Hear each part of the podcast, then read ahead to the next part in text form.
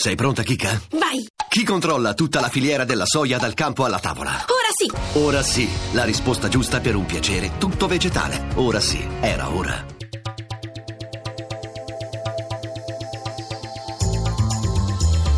GR1 Economia. Buongiorno da Paola Bonanni, andamento incerto per le piazze finanziarie europee, alcune delle quali sono chiuse per festività come Francoforte, Zurigo e Madrid. Pesano gli attentati di Londra di sabato sera e la crisi che si è aperta in Medio Oriente con la chiusura dei rapporti con il Qatar da parte di eh, molti paesi arabi che accusano l'Emirato di sostegno ai terroristi. Per gli aggiornamenti di metà mattina, linea Milano, Michela Coricelli. Sì, restano deboli effettivamente le borse europee in questa prima seduta della settimana del voto britannico. Milano in questo momento c'è dello 0 0,87%, Londra lo 0,27% e Parigi lo 0,52%.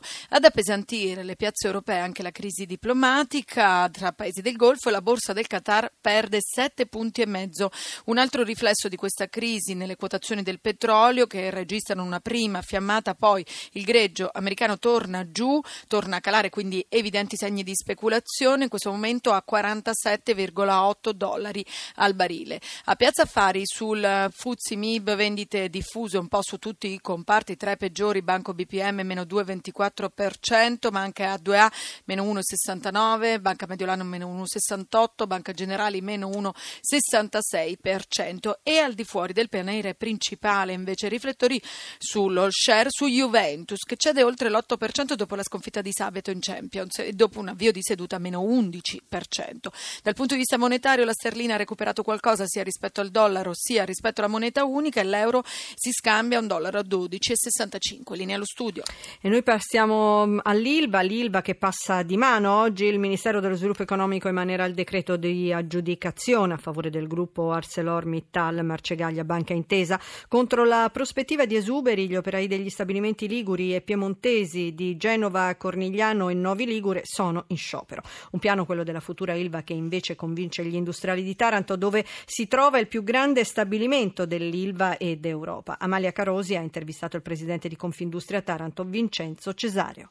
Plaudiamo al fatto che si arrivi a una determinazione, che ci sia un imprenditore che si confronti col mercato, che sappia che cosa significa fare acciaio e che si appresti a cominciare a gestire nuovamente questa fabbrica. Per quanto riguarda il piano, capiamo perfettamente che nel momento in cui si rinuncia a pezzi di produzione bisognerà rinunciare a pezzi di, di spesa. Crediamo che sull'AIA si poteva fare di meglio, anziché legarla alle tonnellate prodotte, si potesse legarla alle emissioni. Al momento siamo sicuri che la cordata Mittal ha sicuramente competenze e organizzazione per far bene anche struttura finanziaria. Si parla comunque di esuberi. Che possibilità hanno questi lavoratori in un tessuto produttivo come quello di Taranto di essere riassorbiti? Che futuro possono avere professionalmente? Il futuro può essere di diverso tipo. Noi in un periodo non troppo lontano si cominciò a lavorare col management un processo anche di diversificazione, cioè Ilva deve tornare a fare squisitamente acciaio, Ilva fa tanto altro. Diciamo che una parte di quegli esuberi potrebbero anche essere assorbiti gestiti attraverso una collaborazione con la Confindustria e con le aziende del territorio, consentendo una parziale ricollocazione proprio di queste unità che operano magari nelle facility, nei servizi di ILVA, invece in aziende che per mission sono specializzate nel fare questo tipo di servizi e che potrebbero da un lato ottenere commesse continuative con ILVA per un certo, per un certo periodo e al tempo stesso utilizzare questi lavoratori non solo per ILVA ma anche per altri clienti per i quali queste aziende già attualmente operano.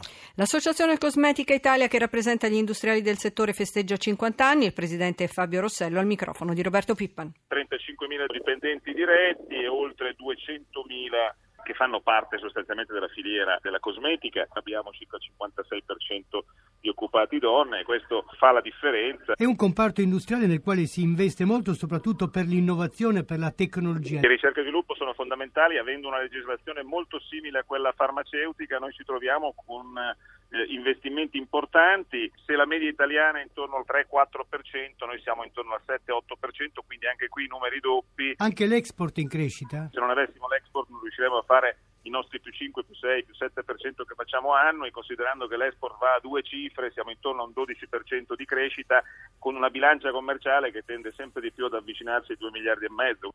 Paola Bonanni, buon proseguimento di ascolto.